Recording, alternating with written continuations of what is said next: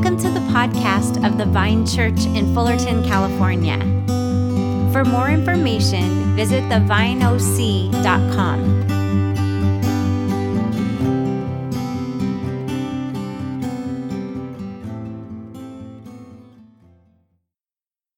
Hey, everybody, welcome back. Now we're going to look at God's Word. We believe that through His Word, God can speak to us, God can meet us, and God can encourage us. And so we're going to look at His Word together. And we've invited Dr. Bill Dogterom to help to share the message today. He's been a pastor for over 25 years, and currently he is an associate professor over pastoral ministries at Vanguard University. And we will be continuing our series on how God meets and changes characters in the Old Testament. So now I'd like to turn it over to Bill. Well, good morning. It's a privilege to join you and uh, to celebrate some of the things that God is doing at Vintage, to reconnect with uh, Ash, in whose honor I've worn my black shirt, and uh, to share in this conversation uh, that you're uh, engaging in as we look at some of the uh, folks in the Old Testament, particularly and and basically ask the question what does it what does it take to become somebody that God can trust?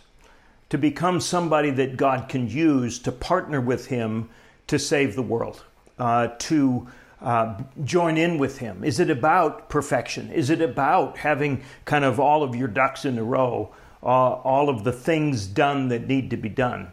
And of course spoiler alert, you've probably already figured out that God regularly, consistently uses broken people, uh, uses the leftovers, uses the folks who, in that culture and at that time, and really in our culture in our time, uh, are not taken into account. Um, and he doesn't use them just in spite of their weakness, in spite of their brokenness, although there is an element of that. God uses their weakness, God uses their brokenness, which is good news for us who are weak and broken in some interesting ways. They become part of the fabric of redemption. As it turns out, God does wonders with dirt. Genesis chapter 2. Um, and that's particularly important in this hard season that we're in, isn't it? Uh, where life is not turning out the way anybody predicted that it would. And we are being invited into the consideration of what arises out of this confusion, out of this chaos, out of this um, um, despair almost that our country, our, our world really is vibrating with. Will it surprise you to know that this is the seedbed? Genesis chapter 1, Genesis chapter 2, the day of Pentecost uh, resurrection out of which God births new life. So we want to be the kinds of people whom God can use in these moments and celebrate what He's doing so that we can and then begin to participate with Him in that.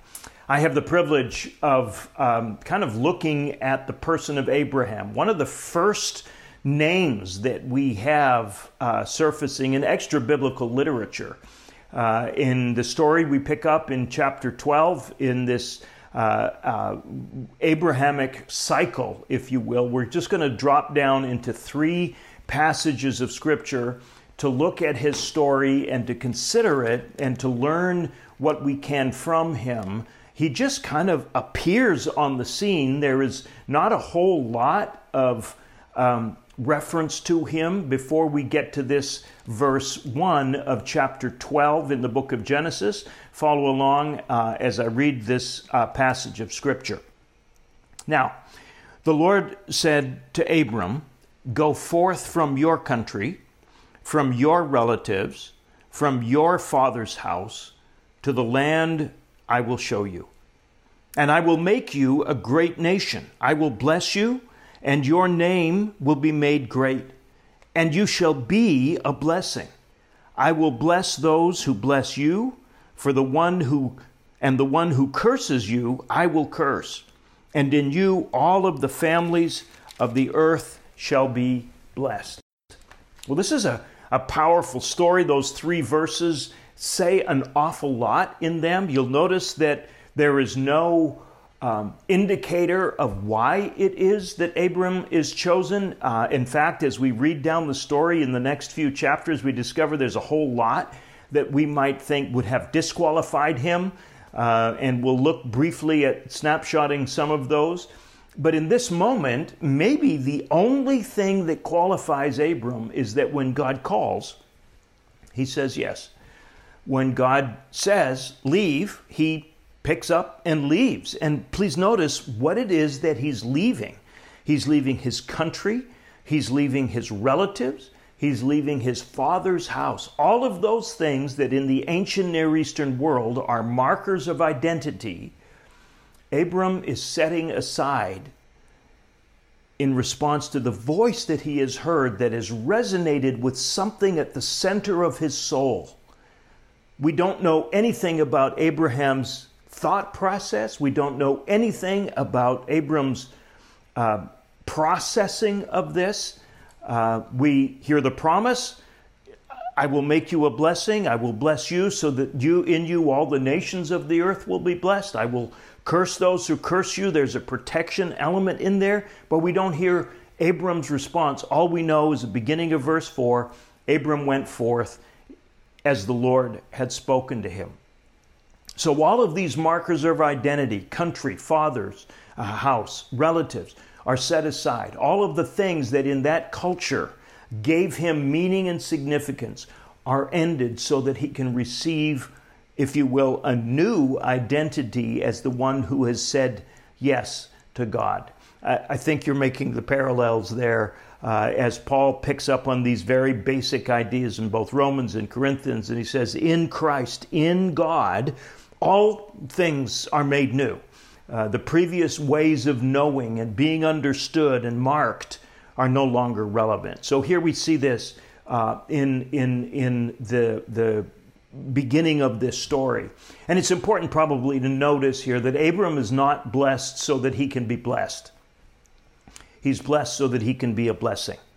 And when the descendants of Abram forget that, when they think that they're being blessed because they're all that, um, it's not long before they have to be reminded that's not what the point is. The point is you're blessed so that God can, through you, bless the nations of the world. And of course, this is something that we're going to need to kind of keep track of ourselves in our own journeys, isn't it? So, as we look at this, uh, we, we know this, that Abram's not asking a lot of questions. There's a lot of probably misunderstandings and confusion about what all of this means. And um, there is no explanation, just obedience. Uh, here's something that I probably think it's worth underlining. Understanding, if and when it comes, will not come before we obey. It will only come if it comes along the way of our obedience. This is a, a, a, an ironclad almost principle because we're going to come to understand that what Abram is kind of doing here as he steps out in obedience to the voice is an act of faith. Faith is not about believing in magic. Faith is about standing in a certain kind of reality and living out of the center of it. Hebrews defines it as the substance of things hoped for. So that there is a solidity, there is a reality in which Moses, excuse me, Abram stands, and that is called faith. Understanding when it comes, not as a precursor, but as a post outcome to faith and to the journey of faith. So, uh, as we go along, we discover Abram is as plain as dirt. He's as ordinary as anybody and everybody. He's afraid when they go down into Egypt in a couple of chapters uh, that, that the Egyptians are going to see his 65 year old wife at this point, Sarai, and desire her to the point that they're willing to execute him, which is kind of a tongue in cheek joke uh, at the expense of the Egyptians of that age that a 65 year old uh, woman from the North Country would be more attractive than all the maidens of Egypt. But you get the joke. Um, and, and uh, Abram comes out of that pretty much unscathed.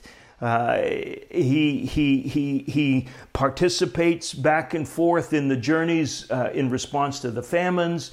He and his nephew Lot divide the land, with Lot taking the, the most fertile looking land. Abram left with the leftovers, which then God blesses and multiplies. Abram uh, has to rescue his nephew Lot uh, when he gets in trouble. And when the um, uh, kings of the region go to war, uh, and, and, and over and over again in this whole journey, uh, God is promising, uh, I'm going to give you a son, in you all of the nations of the world will be blessed. And you'll notice that as we go through the narrative, that Abram starts to push back a little bit. Uh, he, he basically says, Yeah, I've heard you make these promises. What's, what's going on here? Where, where is the, the, the, the fulfillment of these promises? He takes matters into his own hands at the urging of his wife Sarai and uh, Ishmael is born, who, because of God's relationship with uh, Abram, also is blessed. But he is not the son of promise. He's not the one that God had in mind. And, and, and Abram pushes back. You've made all of these promises, and, and nothing, nothing's happening here. Where, what is the, and God finally in chapter 15 binds himself unilaterally to Abram in a stunning scene as the sun sets. Uh, it's worth, worth, uh, worth reading uh, on your own, uh, where God just binds himself in self sacrificing ways uh, to, to Abraham to fulfill the promise. But still, Abraham, you're going to have to learn how to walk by faith. We've still got a lot of work to do before you're ready to receive the promise. And so finally, in chapter 18, um, God shows up on the scene uh, and, and makes the commitment that a, a, year from now, one year from this moment, you will have a son. And Sarah, when she hears this in the tent, laughs, and that then becomes the name of their boy, Isaac, laughter. Uh, but then we see this particular, inter, particularly interesting scene in chapter 18. God and his um, angelic companions have joined Abram for dinner and have made this stunning prophetic announcement of Isaac's birth in the next year. And after dinner, the two men go off, and then we see this conversation emerging in chapter 18 of, of Genesis, uh, verse 16. It says, The men arose from dinner and looked down toward Sodom. And Abraham was walking with them to, to send them off. And the Lord said, Should I hide from Abraham what I am about to do? Since Abraham will surely become a great and mighty nation, and in him all the nations of the earth will be blessed, I've chosen him. And in order that he might command his children and his household after him to keep the ways of the Lord by doing righteousness and justice, in order that the Lord may bring about on Abram what he has spoken about him. So the Lord said, The outcry of Sodom and Gomorrah is indeed great. Their sin is exceedingly grave. I will go down now to see if they have done according to what I have heard, which has come to me. And if not, then I will know. So the men turned away from there and went down toward Sodom while Abraham was still standing before the Lord. And then Abraham came near and said, Will you sweep away the righteous with the wicked? Suppose there are fifty righteous within the city Will, will you sweep it away and not spare the place for the sake of fifty righteous who are in it? Far be it from you to do such a thing, to slay the righteous with the wicked, so that the righteous and the wicked are, are treated alike? Far be it from you. Shall not the judge of all the earth deal justly? Hmm. So the Lord said, Well, if I find in Sodom fifty righteous within the city, I will spare the whole place on their account. And Abraham answered and said, Now, now behold, I have ventured to speak to the Lord, even though I'm but dust and ashes. But suppose the fifty are lacking five. Will you, will you destroy the whole city because of five? He said, I will not destroy it if I find 45 there. He spoke to him again and said, Suppose 40 are found there. He said, I, I, will, I will not do it on account of 40. Then he said, Oh, may the Lord not be angry. Uh, I shall speak. Suppose 30 are found there. He said, I will not do it if I find 30 there. He said, Now, behold, I have ventured to speak to the Lord. Suppose 20 are found there. He said, I will not destroy it on account of 20. Then he said, Oh, may the Lord not be angry. I'll speak only this one more time. Suppose 10 are found there. He said, I will not destroy it on account of the 10. And as soon as he had finished speaking to Abraham, the Lord departed, and Abraham returned to his place. This is a, a, a, stunningly powerful story. It gives us a little bit of an insight into how the, how the universe is aligned, the, the outcry uh, of the cities themselves. The land had cried out, they had, had gotten weary of the pollution, of the wickedness of the people in their cities, and the cities themselves, the dirt itself, is crying out for God's justice. And so God is uh, on a mission as the story unfolds to um, see if what he has heard is actually true. And along the way, of course, he stopped to tell Abraham of the birth of Isaac in the next year. And now, on their way to examine whether Sodom and Gomorrah and what they've heard about it has, is, is, is true, um, you can hear God musing to himself. Shall I, shall I tell Abraham what I'm about to do? And notice the rationale here. I've chosen him so that he can become a great and mighty nation and, and, and uh, command his children and his household by doing righteousness and justice. So you can see the rationale that the Lord is employing here. Is Abraham the kind of person that I can trust with the blessing that is, that is coming to him through Isaac in, in a year. Should I, should, I, should I test this out? You can hear this conversation. Of course, we know in the nature of Hebrew narrative, it's not because God needs to know something that he's asking these questions. Is it so that Abraham can learn something and so that we who are, are learning from Abraham can learn something about the nature of God and the nature of the life that he wants from the people that he chooses to bless. And so he tells him the story. The cities have cried out, and I'm going to go and check it out. Apparently, Abraham has enough familiarity to know about Sodom and Gomorrah. His nephew Lot lives there to know this isn't going to turn out well for Sodom and Gomorrah. And I want you to notice the impulse of Abraham. He steps into the gap. He knows something about the Lord's redemptive capacity. He knows something about the heart of God. He knows something about the nature of God's character. And so, in a, in a scene that's almost humorous, you can see this played out in every, any bazaar, any marketplace in the ancient Near East, and probably even today. But clearly, in that time, where, where he starts high, hoping to end with a reasonable number, he begins with this, this declaration. And please notice what he says Will you sweep away the righteous with the wicked? This isn't like you. This isn't your character. Far be it from you to do such a thing, to, to spare Uh, uh, uh, and treat the righteous and the wicked the same way. That's not like you.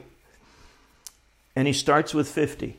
And, and, and you can see almost, I don't know if you can catch it in the story or not, but you can see the gleam in God's eyes as his friend Abraham leans in with intention Abraham understands the character of God. He gets him in this story.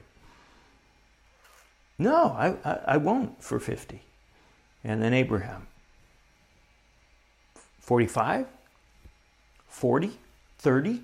And in each case, God's response, building in his enthusiasm for Abraham's having gotten him. No, for 30 I won't, for 20 I won't. And then finally, at the end of this negotiation, Abraham says, uh, uh, uh, this, is, this is as low as I think I can go. For 10? And the Lord's response is, No, if I find 10 there, I will spare the whole city for 10. Abraham is working his relationship with God. That obedience has become something else. That obedience to the voice, to the impulse, to the pull of, of, of the call of God has become something else. That relationship has signaled itself in profound ways, and he invites this conversation now. There is a relational connection that Abraham has, and he is now leveraging that in an intercessory model. He speaks and invites God to consider, on the basis of God's character, whether mercy should triumph over justice. That's what this story is about. And we discover you can see the smile on God's face as he turns and walks towards Sodom. Abraham gets me. You can almost hear that, can't you? Abraham knows that in push come to shove, yes, justice, especially consequential justice. That's the nature of wrath. It's the, it's the shadow of love that that goes after what is destroying what is loved, who is loved. But still, in all, even in the middle of the, the, the need for, for, for justice, is this longing to moderate it through mercy. And Abraham gets it. His relationship with God developed through obedience, faith, has produced an awareness of God's character that makes God proud of him. You'll remember later on in the story, he's going to introduce himself as the God of Abraham. Yeah. Abraham gets me. He understands my heart for, for justice, yes, but more for mercy if the opportunity is possibly given. And, and, and of course, Abraham steps into the role of intercessor here, in, in, in a role that will, will, will be developed with, by Moses and, and more clearly by Jesus. And can I suggest that in the fallen, broken world in which we live, that is crying out for justice, that our role in that is not to say, sick 'em, God. rain down judgment on them. Our role, like Abraham's, like Jesus's, like Moses, is to step in in the role of the intercessor and cry for mercy. Abraham teaches us that out of his brokenness, but also out of his relationship to God. The story goes on. Isaac is born Ishmael and Hagar are sent off into the desert. And then at the end of the story, the last story that really is told of Abraham, we come up against this really alarming little narrative in chapter 22 that I want to finish up with this morning. Chapter 22, verse 1 says this It came about after all of these things that God tested Abraham and said to him, Abraham, and he said, Here I am. He said, Now take your son, your only son, whom you love, Isaac, and go to the land of Moriah and offer him there as a burnt offering on one of the mountains which I will tell you. So Abraham rose early in the morning, saddled his donkey, took two of his young men with him, and Isaac, his son. He split the wood for the burnt offering and arose and went to the place of which God had foretold him. On the third day, Abraham raised his eyes and saw the place from a distance. And Abraham said to the young men, Stay here with the donkey, and I and the lad will go yonder, and we will worship and return to you. Abraham took the wood of the burnt offering and laid it on Isaac his son, and took in his hand the fire and the knife, and the two of them walked on together. And Isaac spoke to Abraham his father and said, My father. He said, Here am I, my son.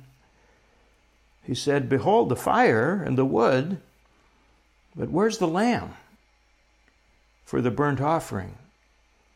And Abraham said, God will provide for himself the lamb for the burnt offering, my son. So the two of them walked on together.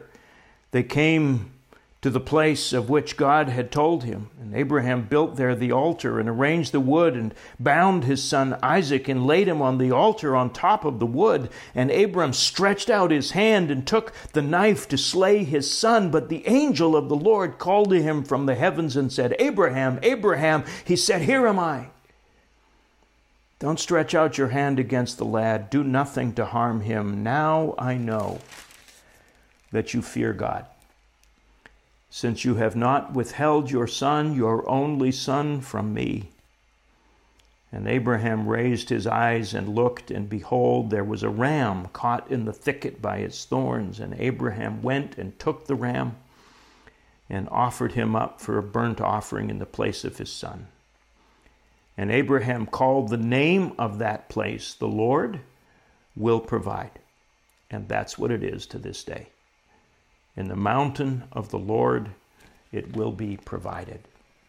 There's so much in this story that is alarming to our Western sensibilities. Why would God do that in the ancient Near East, especially in the narrative format that we're looking at?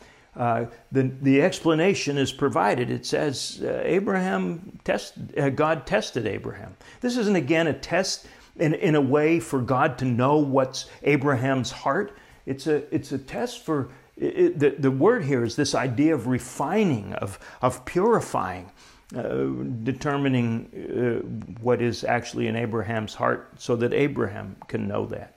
And it's this outlandish, outrageous um, uh, uh invitation that that voice that Abraham has gotten used to, that relational kind of discernment that he recognizes as God's voice, comes to him with the oddest of requests take your son Take your only son, take your only son, whom you love, take Isaac,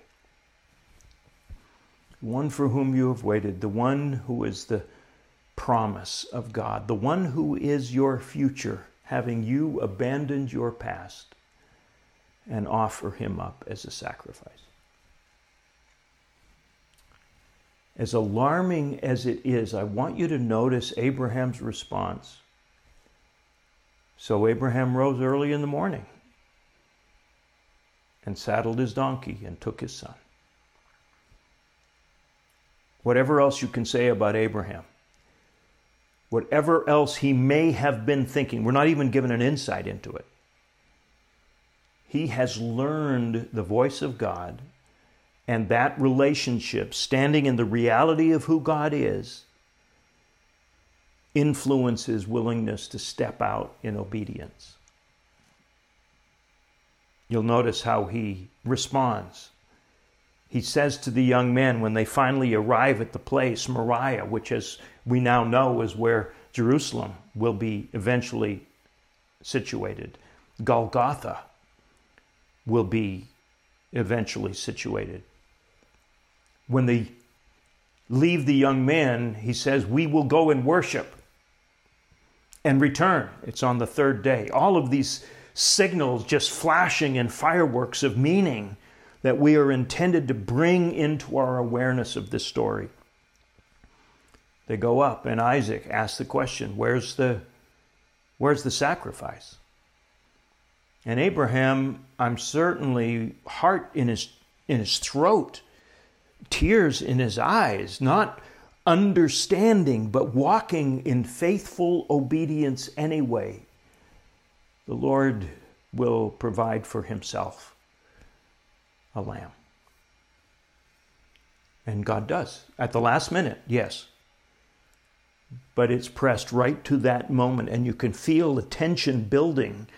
The score in the, in the movie scene builds, right? Until he takes that knife and is ready to slay his son, and then the voice that he is so familiar with Abraham, Abraham. You can feel just the surge of relief as what he has known about God proves itself to be true yet again. And God provides a lamb. There's so much here. And of course, what's being tested is whether God, who made the promise, is the one who Abraham trusts in, or whether it's the promise that Abraham has received. Is it the God who promises, or is it the promise of God? And Abraham demonstrates relationally, obedient, that it is the God who promises. Paul tells us in Romans that Abraham walked in this faithful awareness that even if he had slain the son of promise, God would have been able somehow, somehow to raise promise from the dead. And that's the invitation to us, isn't it? it's it's it's it's it's fun in a way to put a poster up on the wall, right? And and make Abraham a bit of a hero of faith here, and he does. We we, we see that in, in in the New Testament. We see it in Hebrews. We see it in in the book of but but that's of Romans. But that's not what we're invited to here. We're invited to learn something from the life of Abraham. Develop a relationship with God such that you recognize His voice and then leverage that relationship in faith to deepening that relationship. That takes all of the brokenness, that takes all of the frailty, that takes all of the weakness, that takes all of the things that you bring along with you. Doesn't fix everything, but it redeems everything. That relational obedience that we are invited into. The key is not perfection. The key is to bring everything that you are with you when you come.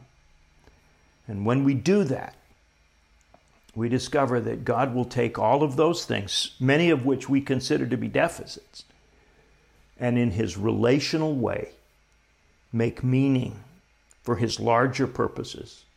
And we will become the kinds of people that God can trust to partner with Him to save the world through whom the world will be blessed. And that's the invitation of the life of Abraham. Let's pray. Oh Lord, I thank you for the privilege of walking with these good people through this important text. And I pray now, Lord, that you would help us to take it to heart, to take it to life, and learn you to recognize your voice, to walk with you in faithful obedience, because we know you as Abraham knew you. Amen. God bless you, friends.